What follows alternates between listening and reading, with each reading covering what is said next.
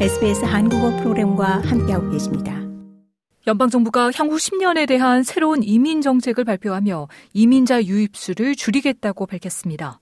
클레어 오니 연방 내무부 장관은 호주의 누적 이민자 유입수가 앞으로 4년간 18만 5천 명 줄어들 것이라고 말했습니다. 호주의 해외 이민자 유입 수는 코로나19 팬데믹으로 국경 봉쇄가 회복된 지난해 회계연도 기간 동안 정점을 찍으며 51만 명을 기록한 것으로 추정되며 이 내년에는 조금 더 정상적인 수준으로 떨어져 37만 5천 명, 2025년에는 25만 명이 될 것으로 예상됩니다. 하지만 만약 새로운 이민 정책이 도입되지 않는다면 실제 이민자 유입수는 내년에는 44만 명, 내후년에는 30만 5천 명이 됐었을 것이라고 파악되고 있습니다. 오내 장관은 이민자 유입수 축소는 졸업생 비자 발급 수를 줄이는 것을 포함 유학생과 임시 졸업생 비자 소지자에 대한 영어 조건을 높이는 것 등 비자 설정을 강화하는 것으로 실행할 것이라고 말했습니다.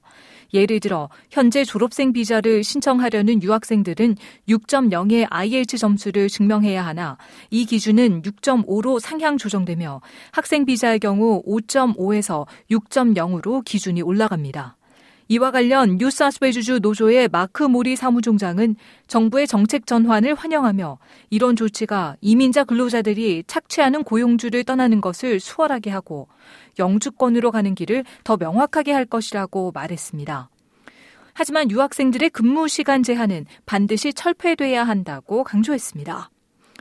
한편 연방정부는 신규 이민 전략의 일환으로 새로운 4년짜리 기술 수요 비자를 발표했습니다.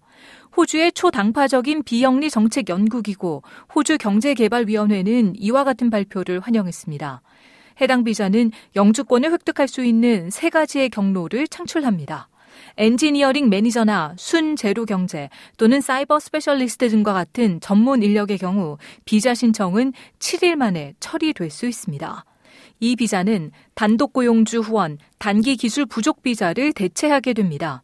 호주 경제개발위원회의 멜린다 설렌토 CEO는 SBS 보도국에 이번 조치를 환영한다고 밝혔습니다. As different needs have emerged, different kind of visas and, and pathways have been sort of bolted onto the system and labour market agreements have been added where they, they weren't you know, able to be addressed through other parts. 셀렌토 CEO는 다양한 요구 사항이 등장함에 따라 시스템에 다양한 비자와 경로가 추가됐고 노동 시장 협약이 추가됐는데 시스템의 다른 부분을 통해 해결할 수 없었던 부분이라고 말했습니다.